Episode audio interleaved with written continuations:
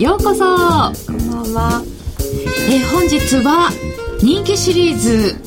第5回目になります、ゲストご紹介してまいります。一般のトレーダー向けのセミナーや在 FX などのコラムでも人気の戦う女持田由紀子さんです。よろしくお願いします。こんばんは。よろしくお願いいたします。その持田さんの師匠でいらっしゃいます小竹寛二さんです。よろしくお願いします。はい、よろしくお願いします。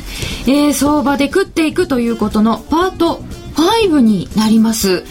相場で本気で食べていこうと考えている方に必ず聞いていただきたい20年間運用で食べてきた人間が語る相場のプロフェッショナル論です。相場について語られていることをどう受け止めるべきか、今日はちょっと耳の痛い話もありそうなそんな雰囲気ですが、今日も持田さん、小竹さんのお話をゆっくり伺ってまいりたいと思います。その後 FX プライムのプライムチャレンジをもっと楽しむためのコーナーもあります。ツイッターや番組のブログでご意見 ご質問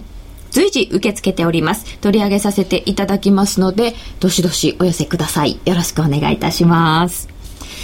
私先日ゴルフの練習をしていて、左側の背中をピキってやりました。ちょっと左側が向きにくいのでぎこちない動きになってなぜこっち側にでもやっぱりこっちなんですよ ね、はい、ですね。ちょっと体ごとこういう感じで、はい、はいはい、いきたいと思います、はい。小竹さんには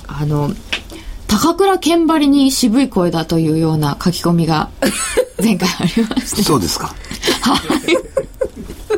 低い声で、はい、語っていただいておりますが、今日もたくさんお話をいただきたいと思います。今日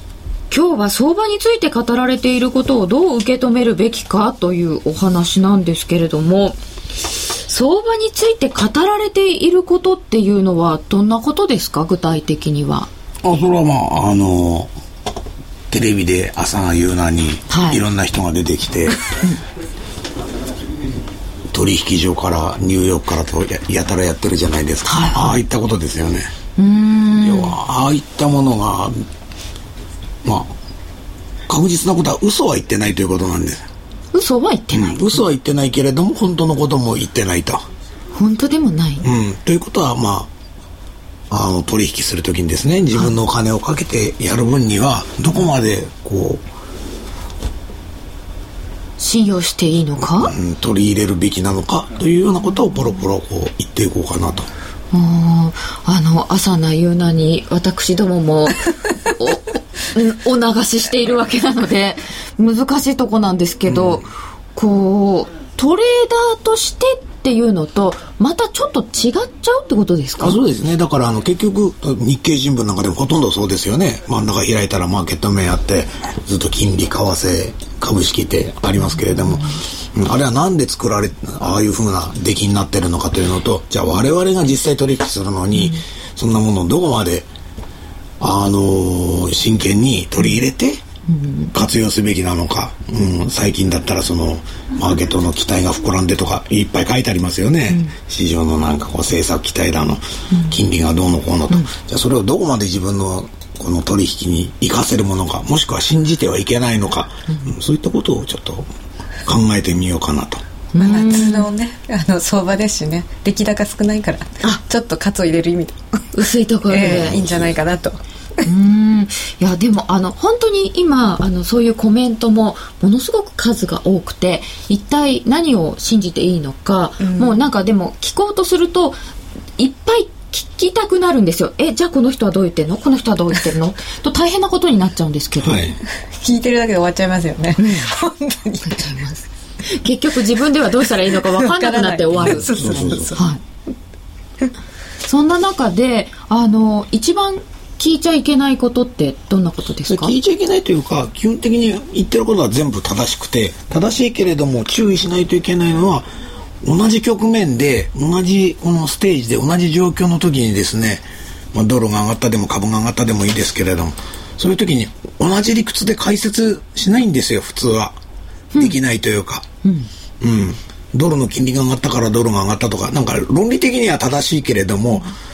うん、じゃあそれは確かにドルの金利が最近みたいにわっと上がっててドルが上がってるときは確かにそれを言うでしょう。じゃあドルの金利が昨日は下がったんですよね、うん、ドルが上がったり下がったりいろいろしてたんですけど金利と全然相関なくて、はい、そういうときは誰も言わなくなると、うんうん、だから言わなくなることを自分の鉄則としてじゃあ今から取引できますかということなんですよ。あ、人によるんですけれども、あ、うん、確かにこの日はその教科書通り金利が上がったらドル上がりましたでいけるんですけど、そうじゃない日もありますよね、うん、だから実際こうやって見てると 50-50 なんですよ。あ、そんなもんですか。そうだから彼らは喋るプロだから当たってるのだけチョイスするツールをいっぱい財布持って懐に持ってるわけですよ、うん、今日はなんか原油で攻めてみようとか今日は株でこうだったからとか今日はなんかバーナーギアこういったからこれをでとにかくこう入れ物がいっぱい持っとってそのうちの当たったものだけいってるわけですよ。それはだからいかにも当たってるような感じこの人の話すごいという感じだけれどもそういう理屈詰めの話と実際じゃあこれから原油が上がってますよじゃあユーロドルどうしますかとかいう時には姿勢が全く違うでしょということなんですよね。うん、確かにいろんな引き出しをお持ちになって、はい、コメントするのがお仕事の方もいらっしゃるので、うん、そこは違うってことですよね。違う、例えばこの一番今日8月17日ですよね。顕著なのはこの8月の15日っていうのはアメリカ国債の大量償還があるんですよ。あ、よく聞きましたよ、それがあるからって。でここ今週聞かないでしょ。それはドル上がってるからですよ、はいね、ドルが下がったり円高になったりするとドルがなんかあと償還って言うんですよ。大量にあったから投資家の売りが出てとか円転が出てとかいやたら言うんですけど、うん、今週ドル上がってるでしょ、はい、ユーロ円も上がってるでしょ。こんな時誰も言わないんですよ。そういえば聞きませんでした、うんうんはい、今週はね聞いたことも、うん、米国債の8月に入った頃は償還があるから8月は円高になりやすいよ、そういうことは言うけれども終わったその直後とかは不思議と誰も言わないんですよ。あれ昨日あったんじゃないかとか、うん、それはなんでですか。いやそれは外れちゃったから解説のための解説だからって、うん、きっとね解説のための解説取引のための解説じゃなくなってる。そうですよね。あ、でもそれこそ償還なんですけれども、うん、償還がいっぱいあったからって円高になるものなんですか。いやだからそれも円高になるかどうかは 50-50 なんですよ。過去の手を時例えばここ10年間1年間4回やりますとじゃあそれ4回40回やりますよね。じゃあ円高になりましたなりませんというのをこうやってやったら大体、ね、大統領選挙みたいなやつで 51.49 とかそんなもんなんですよ。そんなもんですか。でも半分は当たるわけでそうなったら、はい、次の日の朝の日経のニュースとかみんな外人も日本人も喜んで言うわけですよ。大量償還とか当たった時はそれを言えばいいんですね。そう、まあ、言うのが仕事ですからね。では我々ポジションを張る人は大量償還あるからって最初からこうフロントランニング的にドルショートにしておくわけにはいかないというのはそういうことを言ってるわけで。あ、そうですね、うん、それで思い込んで、きっと円高になるとか言って言っちゃっちゃダメなわけですね。ですよね、うん、特にね、自分がポジション持ってたりすると持ってることの自分のフェーバーな方での理屈付けでそういうの取り入れちゃったりする人っていうのはやっぱりいますからね。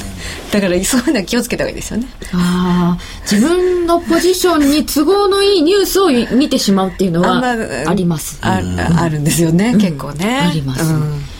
後講釈っていただいてます、まあ、確かにね、晴れのち曇り時々雨レベル。あ、なるほどね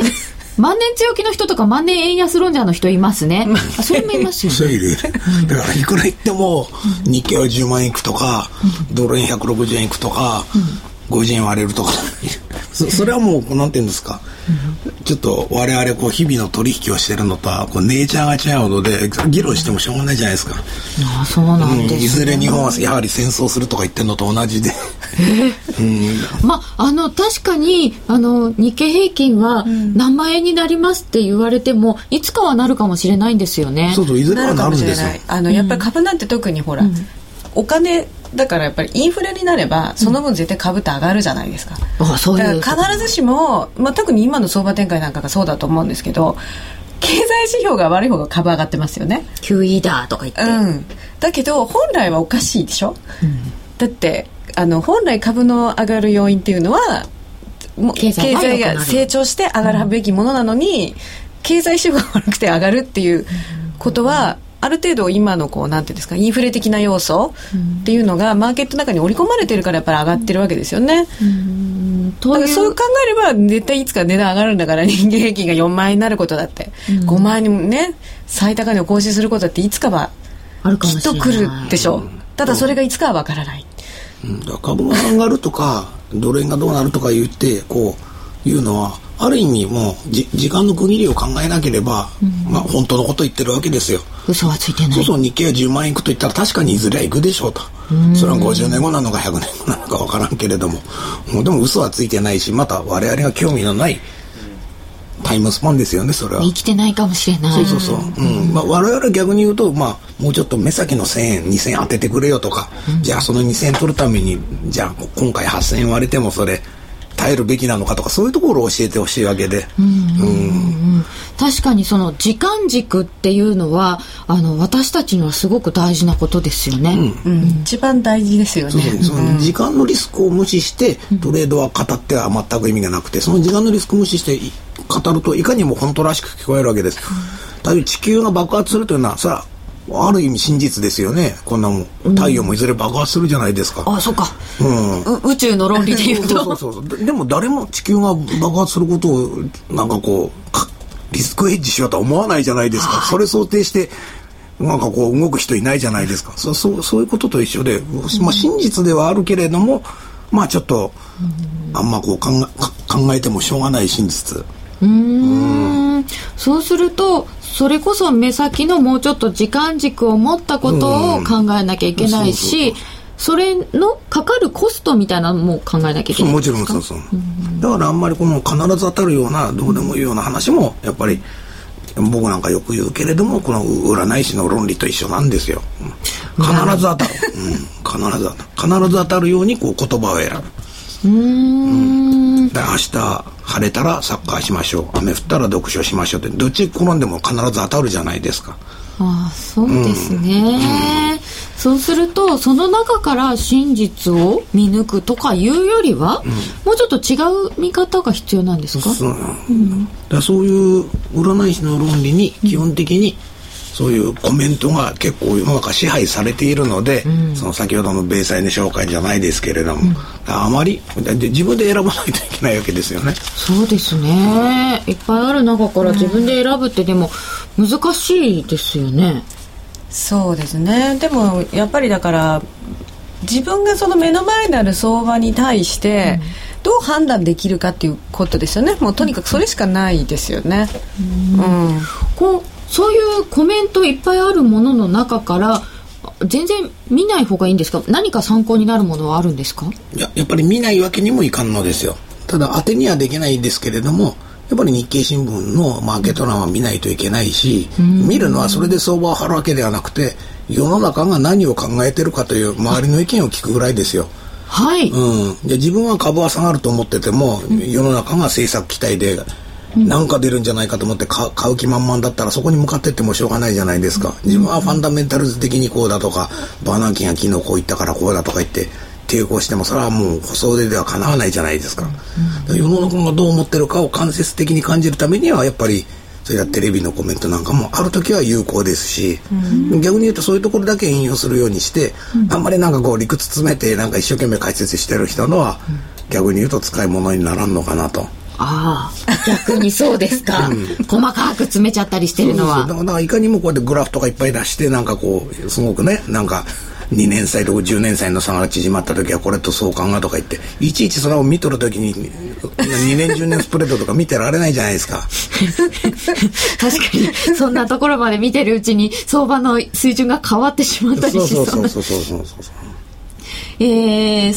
1ドル300円説は横浜 DeNA が優勝する宣言と同じ。それちょっと横浜 DeNA ファンの方にどうかなと思ったりもしながら、横浜 DeNA 優勝の方が早かったですね。あ小竹さん今日も飛ばしますね、聞いてるこっちが冷や汗出ますっていただいております。はい、マーケットの知らない経済評論家の予想には時間軸がない。あーね、マーケットを知らないかもしれない、彼らは専門家だと思っとるんですよ。癖の悪いことに彼ら自身が彼ら誰よりも知ってると思っとるから、これがまたちょっと手のつけようがないというかですね、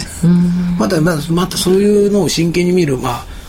一般投資家というか国民のリテラシーもちょっと低いんですよね。自分も低いと思うけれども、そういうのをありがたがる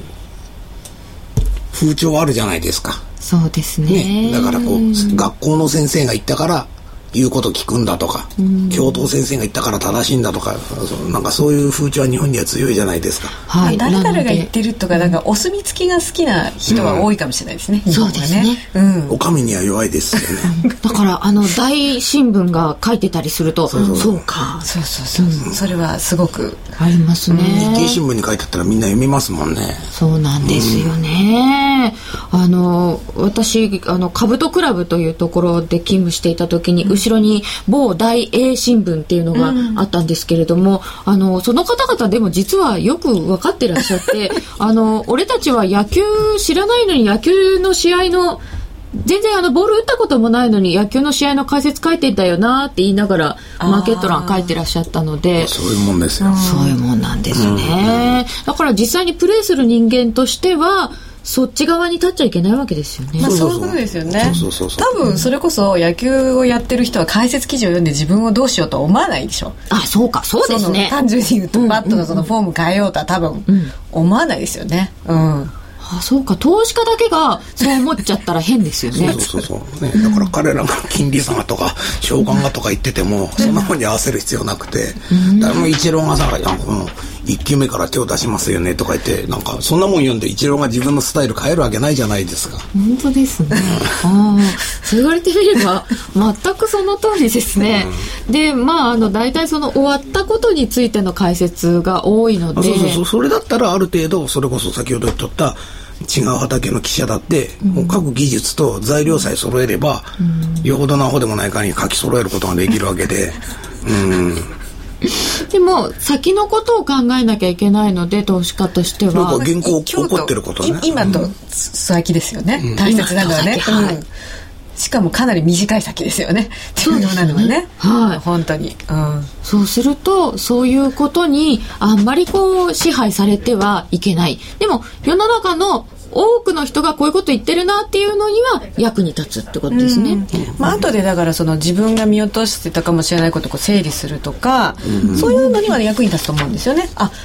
他の人こんなことを考えてる人がいたんだとかね、そういう意味では役に立ちます。ただトレードを実際やってる最中にそれを使ってっていうことはないですよね。逆にその値動きの中から自分で感じ取らないとっていう、何が起こってるかっていうことを感じ取る、それを養うことの方が全く重要ですよね。もうそんなニュースとかなんかいろんなものをわざわざ見るとか、金利がどうのっていうよりは、もう今の値動きから読み取る、感じ取る、マーケットから感じ取る、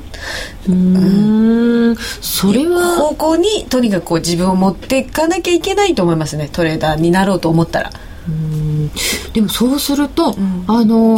シンプルにしていきましょうということで、前回、前々回もお話をいただいてきたわけですけれども、本当に一番重視して見るのは目の前の値動きっていうことになりますか？そうですね、もちろん。もう一応コモディティを一つと株価一つとっていうふうに伺ってましたけれども、それはもうなんか終わってから復習するとか、トレードに入る前の予習とかですか？いや、もうだから一緒に多分その値段は全部一緒に見れた方がいいですよね。今どうなってるのかな、どっち方向向いてるのかなっていう、でその中からなんとなく感じ取る。そうこのね、でもなんとなくが分かんないんですよ。それはどこから来るんですか？やっぱりそれこそ少なくともさっきより高いかどうかでまず分かるじゃないですか。例えば日本人なんだから日経平均だったら今9200円なんですよね、これ夕方より高いじゃないですか。そうなんですよ ね。だって9000円の買ってきたの昨日でしょ、で今日さらに高値をして、で夕方9200円乗っけてきて190円とかでやってるけれども、これは明らかに高いわけで、なんかこれはなんか起こってんじゃないかと思ってみるのも一つの方法で。ということは先に株価があって、じゃあなんか動いてるかな言って見に行く。あ、何でもいいですよ。だからユーロでも何でもいいですし、うん、原油でも何でもいいです。何かしらこうちょっとさっきの、また例えば夕方と比べて、うん、3時間経って今はどうだという感覚が大事なんであって、うん、だから原油はやや高いなとか、うんうん、アメリカ株動いてないなとか、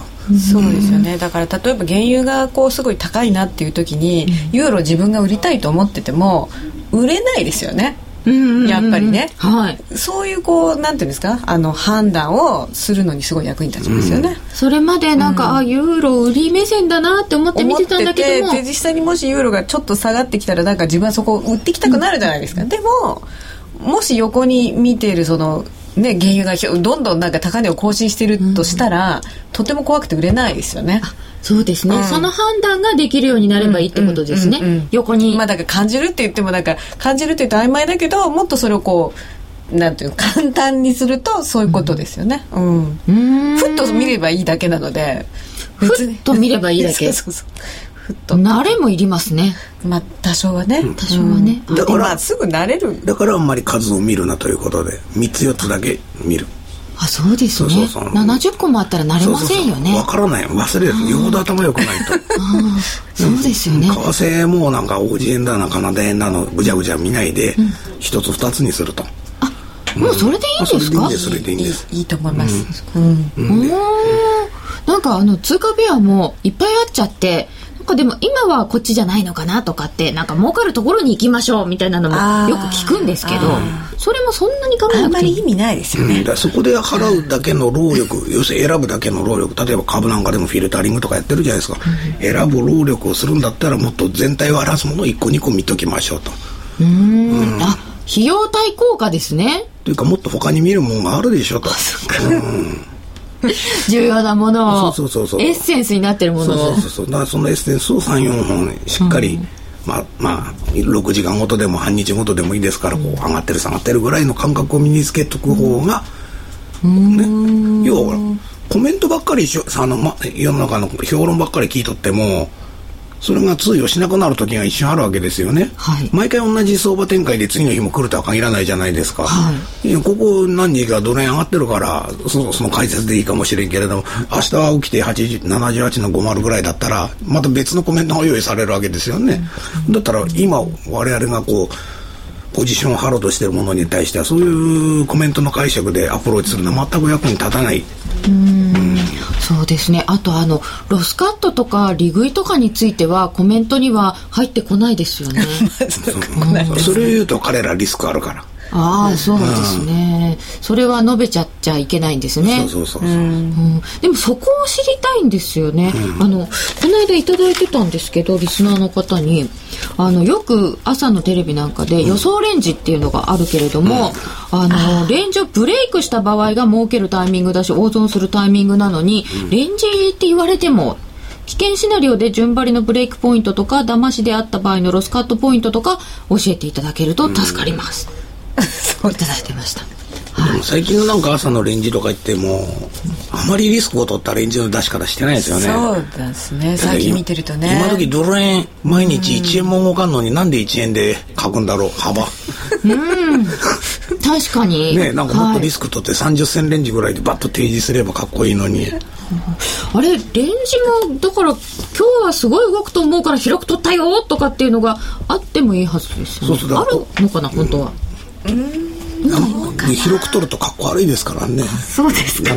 わかんないって言ってるのと一緒です。でも微妙にだからこう微妙なラインでこうね、うん、やってる人は多いですよね、レンジをね。そうなんですか。うん、外れない程度にっていうかこう最大公約数的にうまくこうレンジ設定してるなっていう感じの数字だなって思うことありますけどね。難しいんですよね、うん、きっとね、うん、はい。でも基本的にはそうなんですよね。レンジをすごい本当に外れる時ってすごい動く時である可能性があるわけだから、本当だったらそれをどう使うのかですよね、うん、でほら相場付きでやっぱりレンジ相場が続きそうだなっていう時だったらそのレンジの中で上に来たら逆張ればいいけど、はい、なんかこう周りの環境がなんていうんですか、なんかこう怪しい時ってあるじゃない、なんかこう大きく触れるかもしれそうな時っていうのは結局レンジを破った時にブレイクした時に要するについていかなきゃいけないっていうことですからね、うんうんうんうん、そういう話までは確かにしてないですよね。レンジ破りそうな雰囲気ですとか言ってくれた方がそれは役に立ちますね。でもそれはやっぱりリスクあって言えないんですよ彼ら。そうですね、うん、なんとなく今日は怪しい雰囲気とか言ってくれた方がでも怪しいかどうかを判断するのがお前の仕事だろうと多分言われると思うんですよ。ああそうか、難しいですね。それをお前占うのがお前の仕事だろうとか思われますよ。だって評論する人が怪しいとかわからないとか言ったらあおかしいじゃないですか。そうですね、そうですね聞きたいことと言っていただけることはちょっと違うかもしれない、うん、であとこうよくこうコメントやなんかで私たちが聞きたがってしまうのは需給の話なんですけど、あれはどうなんですか？外国人投資家が勝てるらしいよとかいうのをとてもこう好きですよね、はい、あれ特に日本人が好きなんですよだからあ、そうなんですか。うん、あんまり要するに外人のアプローチとしてはやっぱり買ってくる人ったら、うん、売る人おらんと売買って成立しないじゃないですか。そうですよね。だから枚数というかこう量は一緒のはずなんですけど、はい、なんか上がったりするじゃないですか。だから誰かが買ってんじゃないかと。あ、うん、売り手もいるから合致したんですけどね。そう別にスッと上がったわけじゃなくてずっとチキチキ上がって今日日経平均がこう100円上がってきたのが、はい、間チキチキ上がったわけじゃないですか、うん、別にその間しっかり売る人は売ってるわけじゃないですか、はいはいはい、あれはなんか知らんけど上がったらなんかこう誰が買ってんのという感じで気になってしょうがないのが日本人ですよね、うん、気になります、でまたその気になる人多いんですよね。誰が買ってんのか明らかにしないと自分がこうアクションを起こせないというかですね。ただ余ってるだけじゃちょっと物足らんのでしょうかね。そうですね、なんか外国人が買ってるって言われると特にねなんか確かなような気がしてしまって、うんね、それが特に外国人っていうのがね、はい、聞きますよね日本人はね、なぜかねイリュージョンですか。それ敗戦根性じゃないですか。ああ、そう、舶来品ありがたいみたいな感じですか。そう、うん、日本の化粧品使わないでなんかね、シャネルとかあんなんばっかり使ってるのと一緒ですよ。中身同じかもしれないのに実はね、そう日本からね輸入かもしれないじゃないですかですね、日本で作ってるかもしれませんよね。ああ、でこう言ってでもなんでですかね。じゃあ海外の人はあんまり気にしないんですか。外国でわざわざヨーロッパ人が買ったとか日本人が買ったなんていうのはいちいち話題にはしないですよね。もちろん新聞とかそういうのには細かいところにこうやって参考資料みたいな感じでは言ってるかもしれんけど、ませんですけど、うん、あんまりそんなにありがたがって聞いてたりはしないというか誰も信用しないですよね。そのドバイ系が買ったとか言ったってあ、そうですかでおしまいじゃないですか要はドバイ系が買わなくても誰かが買うわけであって、ね、たまたまその100件ディールがあったうちの1件が例えばドバイなんとかかんとかとか UAE になっとったところで、うん、じゃあそれはドバイ系が買ったから上がったのかと言ったら、うん、完全に違うわけじゃないですか。あ、そうなんですね。ちょっと前言うところのほら巨大な投資家でほらLTCM とかソロスとかいたじゃない。ソロスが買ったとか言ってますけど、それは確かに顧客や普通のエンドユーザーはそういうのは知ったらちょっと安心するような気もしますけど、うん、じゃあ彼らが買わなかったら上がらなかったのかといったら絶対そうじゃないわけですよ。買ってたうちの参加したうちの1個名前がね、ああいうのはやっぱり守秘義務もある程度あるんで、バレた場合もしくはこそっと、ね、自分で意図的に漏らした場合に、うん、そういうのが漏れてくるだけで、うん、逆に言うと買っても上がってなくて失敗して損切りしてる場合も絶対あるはずなんですよそれは確かに、うん、だからそんなもんになんかこう惑わされるのは、もしくは知りたがって時間をかけるのはちょっと愚かなことじゃないかと。だって上がってるかどうかっていうのはこれだけ IT 革命が進んでるんだから、こう画面見たら分かるわけじゃないですか、はあ、そこに誰かが買ったとかそういうのはいらないじゃないですか。私今日もなんか韓国がドルを買ったらしいとかいうニュースをありがたがって読んでしまいましたふーんとか言って、だからどうなんだか全然分かんないんですけどあ、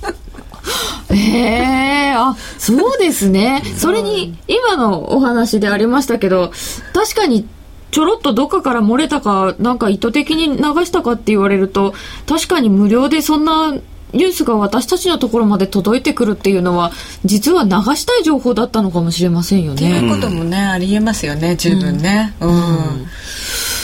でもありがたがっていたんですね。でもなんかこうね、ソロスがとか言うとなんかやっぱりこうみんななんかすごい自分をこのすごい中に巻きなんていうんですか、そろそろ仲間みたいな、そんなわけじゃ全然ないんですけど、気がするのかもしれないですよね。そうですね、イリュージョンなんですね。イリュージョン、ちょっとほら自分も買いたいなと思ってた時にそういう偉い人が買ってるとか、どっかのね、例えば日本のなんか住友銀行が買ってるとかなんか聞いたらなんか背中押される気がするじゃないですか。ああ、押されます押されます。でも銀行とかあんなヘッジファンドっていうのは売りも買いも山ほどやっとるわけで、毎日、ね、両方立ててるわけですよ、ビットとファーで狭いところに、うん、だからそんなもん売ってるか買ってるかなんて分かんないじゃないですか。あ、買いの方だけ出てきてるのかもしれない。ああ、一緒に売ってるかもしれませんよね。分かんない。あ、それになんかよく出てくるのが株だとですね、先物で、うん、欧州系が買いましたとかっていうの大好きなんですけど、うん、あれってその人が買ったわけじゃないんですよね。全然全然。だからあれはただ単に野村証券とか大和証券みたいな仲介の人、そう確かに買ってんのは取引所に名前はね、そう取引所に免許持って玉出ししてんのはそういうなんとか証券かもしれませんけど、あくまでブローキングですからね、うん、じゃあその裏にあるのは誰かということなんですよね。最終投資家さんは別にいるんですよね。そうね、外人が行くほど怪しいものはないですよね。怪しいですか？怪しいと思う、うん、外人じゃなくて日本人が買ってることの方が多いんじゃないかなと。昔黒い目って言ったんですか。だからほら今ほらよく売買ね動向の中でよく外人が買ったとか言ってるじゃないですか、うん、あれはただ単にやっぱり外国人のブローカーを通して買ってるわけで、確かに名前が GS だの CT だのって出てきてもね、そういうのを通して為替を買ったりその、やってるわけであって、結局誰が買ってるかといったら日本生命であったり東京海上であったりするわけかもしれませんし、メーカーであったりね、そうすると買ってる意図も様々ですよね、うん、なんか純粋になんか外国人投資家が買いましたっていうとなんか本当に上を目指して買ってるのかとか思っちゃうんですけど、実はなんかちょっと貿易の手当で必要だった分とかかもしれないですよね。あとひょっとしたらその 外国のブローカーの方が手数料が安いから、うん、たまたまそっちで買ってるとかね。あ、それはありますよね。全然あり得ると思いますね。そう株の場合で言ったら先ほどの先物の話で言ったら、それこそ日経新聞に今まだ出てるのですかね、多分出てると思うんですけど、真ん中の方に手口情報、先物の手口情報で、あれはほとんど欧州系ばっかりじゃないですか、UBS だのクレディスイスだのなんじゃニューエッジだのね、ニューエッジそうですね、そういったの全部欧州系ばっかりですけど、それは別に外人がやってるからじゃなくて、まず日本系は僕もやってみて分かったんですけど、やっぱ手数料も高いし、ちょっとあんまりこう電子取引にあまり積極的じゃないんですよね。あ、日本のブローカーさんが、ある程度やってるんですけど、大手になればなるほどちょっとこう電話でやってきたな、そういうのに電話今時、そんじゃ手数料も安くって簡単に行ける欧州系に行っちゃいますよね、でなんで米系が出てこないかというと、やっぱりこういうここにあるようなこんなトレーディングプラットフォームというのはこう我々使うときはお金に色ついてないんで、株も債券も為替もみんな一枚でやりたいわけじゃないですか、やっぱりそれがこう分かれちゃうのがアメリカ系なんですよ。グラス・スティーガル法、そういう感じで、それはもうほとんど廃案みたいになってるんですけど、そういう伝統があるんで、一枚の中に置けないんですよ、米系というのは。あれだけ金融サービスで食ってるか国がね、不思議ですね、だからああいう中にはあんまり JP モルガンとか、バンコブアメリカや証券とかそういうのはほとんど出てこなくて、欧州系が占めるのは、やっぱ欧州は全部まとめてやるこのユニバーサル銀行という形をずっと伝統にしてるので、今になってこう強みが出てきてて、全部そんなスイス系とかフランス系とかドイツ系みたいなそういったブローカーがね、日本ダメでアメリカダメだから結果的にそうなってて、それが回り回ってなんか知らんけど、本当にあれ信じて言ってるのかどうか分かんないですけど、なんかニューエイジがたくさん買ってましたとかまともに言ってるんですよね似てます。それでまたクレディ・スイスとかニューエッジが動くと先物動くので、いやそりゃそうですよね。みんながそっちが使い勝手が良くてそっち行ってたらそんだけ玉多くなりますもんね。そうそうそう多くなるし、でなんかクレディ・スイスがショートカバーしてとかって別にクレディ・スイスがショートカバーしてるわけじゃなくて、その先のお客さんお客さんがショートカバーしないといけないからやってる。ああ、それはなかなかショック。外人買いほど怪しいものはない。メモ僕にも朝方のハゲタカの注文動向を気にしていた時がありました、うん、そう外資系の注文動向っていうのね、必ず寄りのとか言うでしょ、はい、だから結構、でもあれはあくまでも外資系証券のですから、はい、ほとんどがやっぱりねやっぱり法人だと思うんですよ。法人じゃない日本の本邦の法人および個人だと思うんですよね。しかも注文だけなので別に本当に場に入れてるかどうか分かんないんですよね。注文取り消しちゃったら分かんないんですよね、そうですよね。バンとね入れたくさん、ね、ここに高いがたくさん入っててとか言っても分かんないです分かんないです本当に楽器なの、ゴールドマンがプッと鬼買いとかだとやっぱり気にしてしまう、そうなんですよ。特にゴールドマンとか言われちゃうとね、なんかねすごいことしてるんじゃないかと思っちゃいますからね。ダメですねでもその GS が実際買ってるかどうかは別として、実際それだけ買いが出てるんだったらそれはそれでやっぱり一つのニュースですからね、そこであまりにも GS というのをあまりこう尊敬しちゃってもそう課題視してもしょうがないわけでだから多分こうユダヤのお金がとか、なんかそういうのに弱いじゃないですか。なんか弱いですね。バチカンのお金がとか、なんかそういうね、もうすごいことが起こってるみたいな。そうなんかねダヴィンチコードの世界みたいなねああいうのをこうみんな思っちゃったりするんですけどね。でも基本的にはだからトレード上は話としては面白いけど関係ないんですよね。あ、それぐらいで考えた方がいいんですね。話としては面白いねぐらいな。そうだったのかと思いますね。トレードはオンゴーイングですよね。動いてる理由なんかどうでもいい話。そうなんですね、そこからね考えないといけないんですよね。なんかね、昔とある大手証券会社のフロアで法人部長がお客さんに向かって、外人が買ってますってセールストークをしてるんですけど、お客さんの方が具体的などこの国の人が買ってるんだとかとか言って言葉に詰まって世界中の人ですそれ今伺うと笑い話ですけどなんか結構真剣に交わされた会話なんでしょうね。真剣にだそういう延長がやっぱりずっとこう続いてきてるんでしょうね。こう日本のねそうですねの金融マーケットの情報の流れ方っていうかね、そんな気がします。なんかちょっとそれは気をつけようと思いましたかなりショック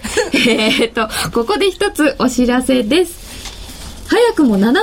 ウンロード突破 FX プライムのプライムアプリ S もうご利用されていますか？シンプルとスピードを追求したプライムアプリ S は場所を選ばず瞬時に本格的な FX トレードが可能。簡単操作で将来の値動きを予測してくれるパッと見テクニカルももちろん搭載されています。 iPhone でも iPad でも Android でもご利用いただけるプライムアプリ S、 詳しくは FX プライムと検索してください。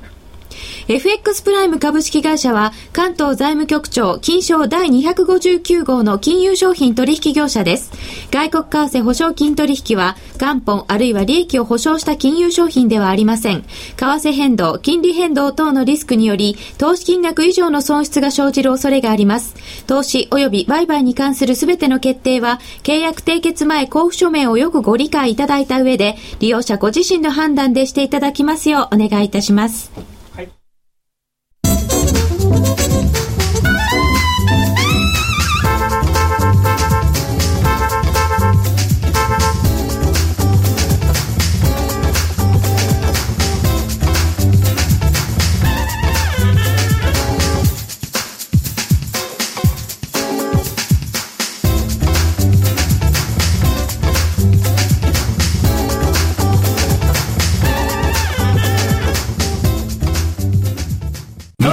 東京の影に隠された若者たちの喜びと葛藤、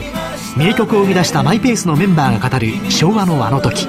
そして50代にして活動を再開する思いとは。ラジオ日経の新刊名曲東京を生んだ男たちマイペースなやつらはスタジオライブ3曲も収録してただいま発売中。税込み3150円。お申し込みお問い合わせは 03-3583-8300 ラジオ日経事業部またはお近くの書店まで。夜トレプライムチャレンジ虎の巻。このコーナーは FX プライムの提供でお送りいたします。ここからは FX プライムの新感覚キャッシュバックキャンペーンプライムチャレンジをもっと楽しむためのコーナーです。今夜は FX プライムの高野康則さん、ミス夜トレの高山エミリちゃんとお送りしてまいります。よろしくお願いいたします。プライムチャレンジとは毎週 FX プライムが指定する取扱商品通貨ペアを1回でもお取引いただくとキャッシュバックのチャンスが発生する抽選ゲームに参加できるものです。ちなみに来週のプライムチャレンジの対象商品は選べる外貨で通貨ペアはポンド円と豪ドル円です。高野さん、来週のポイントはどんなところになりますでしょうか。そうですね、先ほどもちょっとお話ししたんですけど、はい、来週は、お盆明けということで、日本の輸出の会社の人たちが出てきますので、その人たちがですねこの今の79円台の半ばっていうのをどういうふうに取るか、多分ですけれども一旦売りのオーダー引くと思いますね。で80円台ここまで来たらやっぱり80円っていうそのものが欲しいと思うんですよ。だから1回売りをやめて、だからその状況で来週もしかしたら少し上がって今度ただ80円の手前が重くなるというような形になるのかなと、想像するとですね。ただ今ちょっとこれ数字が見えないんであれですけれども、アメリカの長期金利が本当に 1.85% とか 1.9 とかそのぐらいまで上がってくるんであればですね80円台乗っても全然おかしくないので、来週動き出せばですねそういうふうになる可能性はあるかなと。先ほどお盆の分でちょっと抑えられていた可能性があるというお話でしたので、それが取れると結構ポンといく可能性も、ね、蓋が取れると、大体そのお盆休みの前に、輸出業者の方っていうのは売りのオーダーだーとか並べてくるんですよね。で、これ、どこの会社さんも大体その自社のなんていうんですか社内レートとか、業界ある程度横並びに近いので大体同じようなところにオーダーって出てくるんですよ。で、特に某最大手の自動車メーカーがこの辺にオーダーを置いてるっていうと大体皆さんそこに置くんですよね。横並びですね。やっぱりあそこが売っててそれでもし下がってしまった時に自分の会社が売れてないっていうと、困るわけですよね。そういうのもあるんでどうしてもこう同じようなところにオーダーが集まってしまうので、でそういうのが、売りのオーダーがこう上に見えてるとやっぱりディーラーの心理としてどうしてもこうロングにしにくいですよね。当然それを買っていかなきゃいけなくなりますから。でそういうのがあるんでこうあんまり手が出てないのかもしれないので、そういうのがパッとなくなると逆にその向こう側に何が見えるかっていうと今度80円乗せのところのストップロスとかが見えてきちゃうわけですよ。そうするとじゃあそれつけに行ってみようかみたいな。それって来週ぐらいに週明け。そうですね、来週の前半もしかしたらそういう動きになるかもしれないですね。そして来週の通貨ペアポンド円と豪ドル円なんですけれど、ポンド円も結構動きがあったんですよね。そうですね、ポンドはですね今結構そのクロスというか、ユーロポンドなんかでかなり激しく動いているのでなかなかポンド円とかっていうのは見にくい。ただ黒線全般に強いので、ポンド円ももう少し上がってもおかしくないんじゃないかなと思ってるのと、あとオーストラリアがだけちょっと違うんですよね。他のものは割と黒線強いんですけれども、オージー円は上が重いんですよ。なんでですか？で一番の理由はそのユーロポンドの巻き戻しが相当出てるんですよね。ユーロポンドでユーロ売りポンド買いをしてた人が、それがちょっと戻り出してるんで、そのなんてストップロスみたいな形で、オージー売りのユーロ買いっていうのが出てるんですね。ユーロポンドの巻き戻しが出てて、5ドルユーロポンドの、ユーロ売りポンド買いをずっとやってたんですね。でそれの巻き戻しなので、ユーロ買いポンド売りでユーロ買いオージー売りが出てるんです今。そこでオージー売られちゃってるんですね。なのでオージー円もあんまり上がらない。ただちょっと不思議なのがカナダとオージーっていうのは普通は割と同じような動きをするんですけど、今カナダはすごい強いんですよ。なのにオージーが弱い。すごい、見にくい相場というか難しい感じですね。そうです。カナダ強いですよね。カナダが何があっても強いですね。この間ちょっと弱い指標が出たんですけど、雇用統計で弱かったもうちょっと下がるかなと思ったんですけど、はい、全然下がらないですね。じゃあ5ドルはちょっと注意ですか。5ドルは買いという意味ではちょっと注意が必要かなと思いますね。でもなんか売るって言ってもなんかまあそうなんですよ。だからまあ手出さないのが一番いいかなとオージーはそうか、まあ、ただあと、21日にRBA の豪州中銀のその政策決定会合の議事録の発表があるので、まあここでそのトーンが高派的かハト派的かっていうので多少動きが出るかもしれないので、はい、今のところどんな風に市場は見てますか。そうですね、王子に関してはちょっと金利しばらく動かないのかなという風な感じだと思いますね、どちらにも。であと中国次第っていうところもあるので、はいはい中国が緩和をするのかしないのかっていうんで先週末あたりずいぶん盛り上がってその週末にもその準備率の引き下げをするんじゃないかって思われてたのが、まあ、それをしなかったっていうのも一つ、王子が頭重い理由なのかなと思いますね。そうすると、中国の動向にも多少気をつけながら。そうですね、だから逆にその先週やんなかったんで遠のいたっていうふうには思われてるんですけれども、中国は割とそういうのは天の弱なのでそうだ、みんなが期待してるとやんないけれども、だから今週末とかにもしかしたらパッと出すかもしれないんですよね。でそうするといきなり週明けから王子がこうポンと上がって始まったりっていうのもあるので、なるほど。中国さんは本当にね難しいです。どういうふうにするのかそうなんですね、ちなみに今週分のプライムチャレンジの抽選ゲームの権利取りまだ間に合います。取引期限明日8月18日土曜日の午前5時59分までです。お急ぎください。なお今週のプライムチャレンジは対象商品選べる通貨で通貨ペアはポンド円と豪ドル円でした。あ、同じだったんですね。あ、そうなんですね。エミリちゃんに一言ポイントを教えてください。高野さんお願いします、そうですね、ちょっと難しい話が続いたんで、はい簡単なとこで、例えば先ほど言ったカナダ円なんていうのは、はい、ここ2週間ぐらい、今ちょっとここ 2,3 日は若干横ばいなんだけれどもずっと上がってるんですね、はい、なので、ただこれが理由っていうはっきりした理由があまりないのにじりじり上がってる。こういうのは逆に続く可能性が高い。はっきりした理由があって上がってるっていうのはみんながその理由が分かってるのでみんながもうすでに買ってる可能性があるんだけれども、よく分かんないんだけどなんかが上がってるっていう状況だとみんなが乗れてない可能性がある。だから逆に言うとなんていうのかな、さらに買う余地がある。みんなが買っちゃうともう上がらなくなるけれども、まだ買ってない人がいるうちは上がる可能性があるので、だからちょっとカナダ円なんかをこう買ってみるのは面白いかもしれないですね、はいはい、高野さんの喋りのトーンが低すぎるなんでだろうね。ユーロ売ってないからいやいやちょっと落ち着いた感じを出そうかなみたいなもっとこうやっぱりあれですかね。ポンドはどうですか。さっき上がるかもってそうですね、黒線全般、ドル円がもう少し僕上がると思ってるのと、あとユーロドルも上がると思ってるのでポンドっていうよりは買うんだったらユーロ円の方がいいかなと思うんですけど、それは対象通貨じゃないんで困ったなみたいなはい、ドル円どのぐらいまで見てらっしゃいますか。とりあえず80円乗せぐらいですかね、だから大したことはないんですけど値幅としてはドル円の10銭はユーロドルの100ポイントと思えぐらいの感じではあるんですけど、先ほどの実需さんの動きなんかが出てくると。そうですね、あとドル円は本当に、あともう一つはちょっと今いろんなアジアで地政学的なリスクが高まってきているので、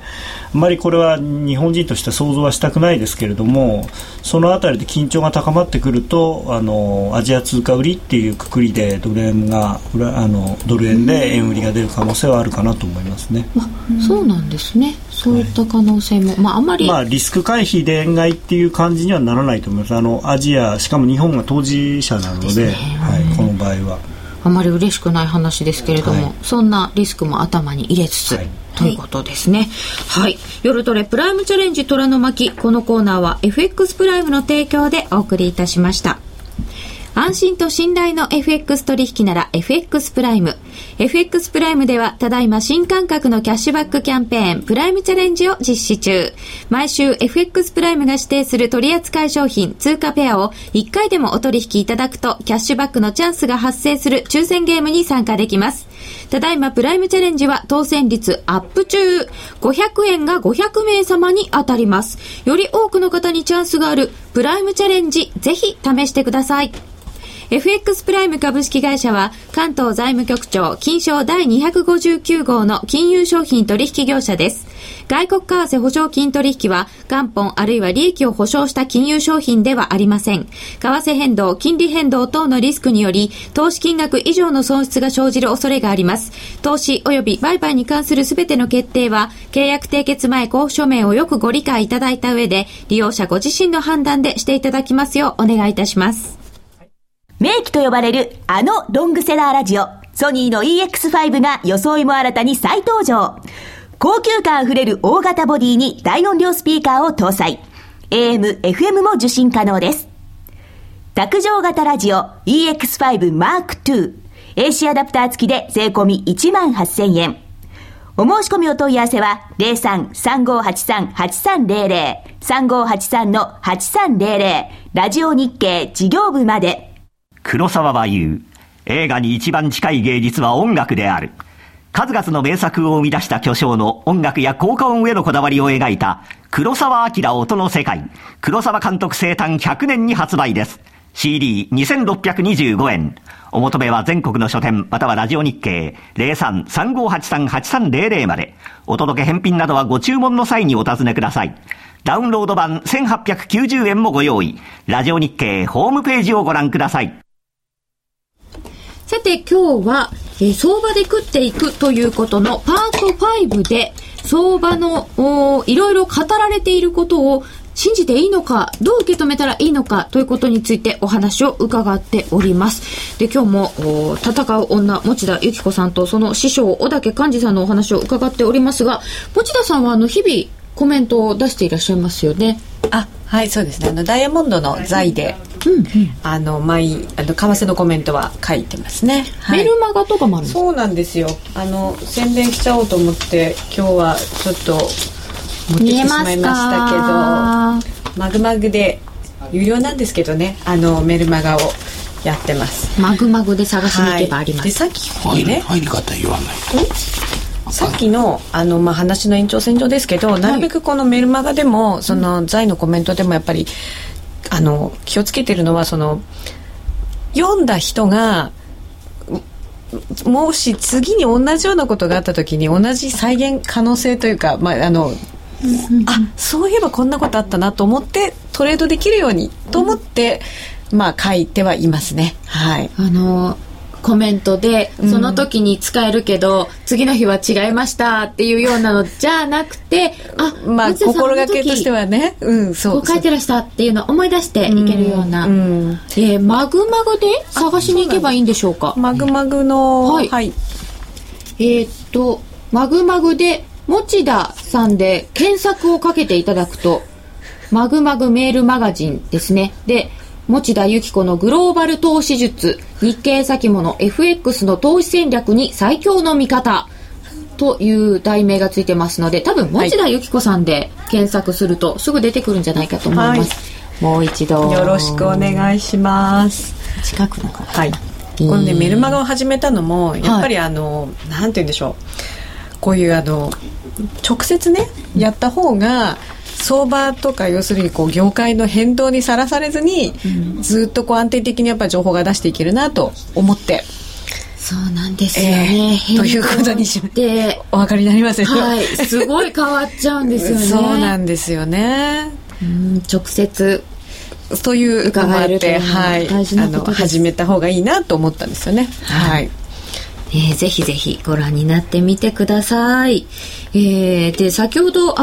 日本人はどうしても外国人投資家が買ってるとか弱くて手口に弱いっていうお話を伺ってたんですけど、外国のものとしてシカゴの先物ポジションってよく聞きますよね、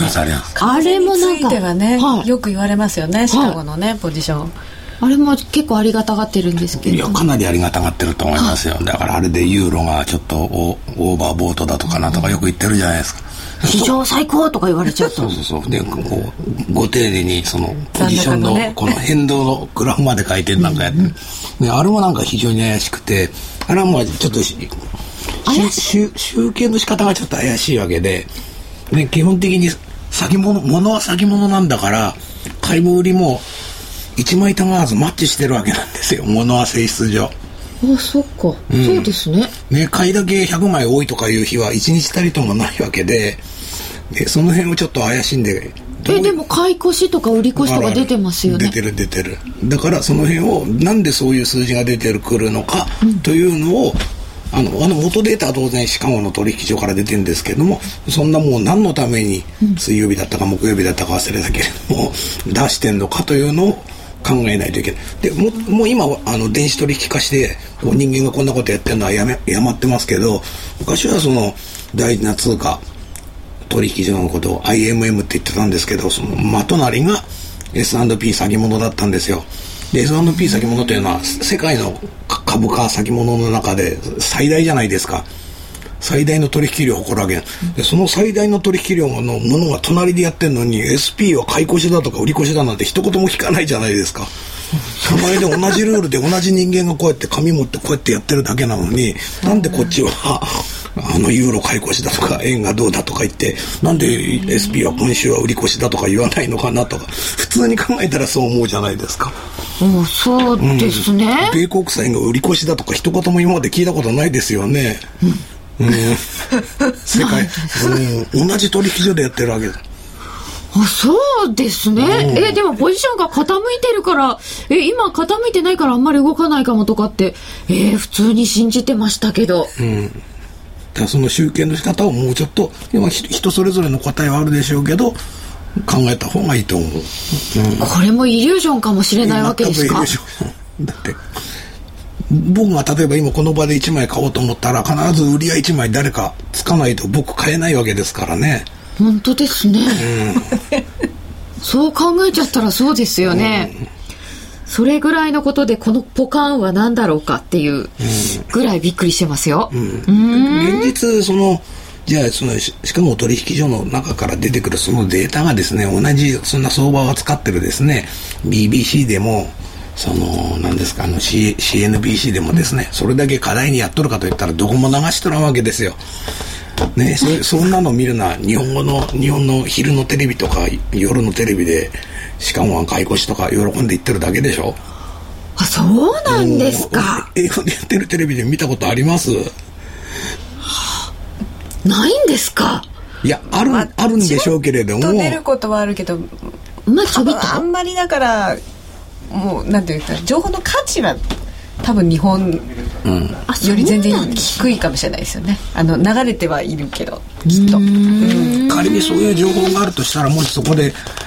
なんかこう自分がなんかこう自分のポジションに色をつけることによってですね、うん、それがカウントされてそういうふうに報告されるんであれば、それを悪用する人がいっぱいいますよ。あ、そうか、うん、利用できちゃいますもんね。そう。ああ、今日はなんか今までありがたがってきたものが結構意外にイリュージョンだったっていう衝撃の結果が出てきましたけれども、じゃあそれをどんな風に考えているのか、でもそれ見てる人がいっぱいいるっていうことは考えた方がいいですよね。それに基づいてやってる人がいるわけだから、うん、先ほど一番最初に言ったように結局世の中が何を考えてるのか、何を考えようとしているのかの参考にする程度には当然しなきゃいかんですよね。そうですね、うん、そうやって考えながら情報を利用したいと思います。今日は持田有紀子さんと小竹寛二さんとお送りしてまいりました。ラジオの前の皆様とはここでお別れです。まだまだお話伺いたいこといっぱいあるので、お時間許せば延長戦にどうぞ。ありがとうございました。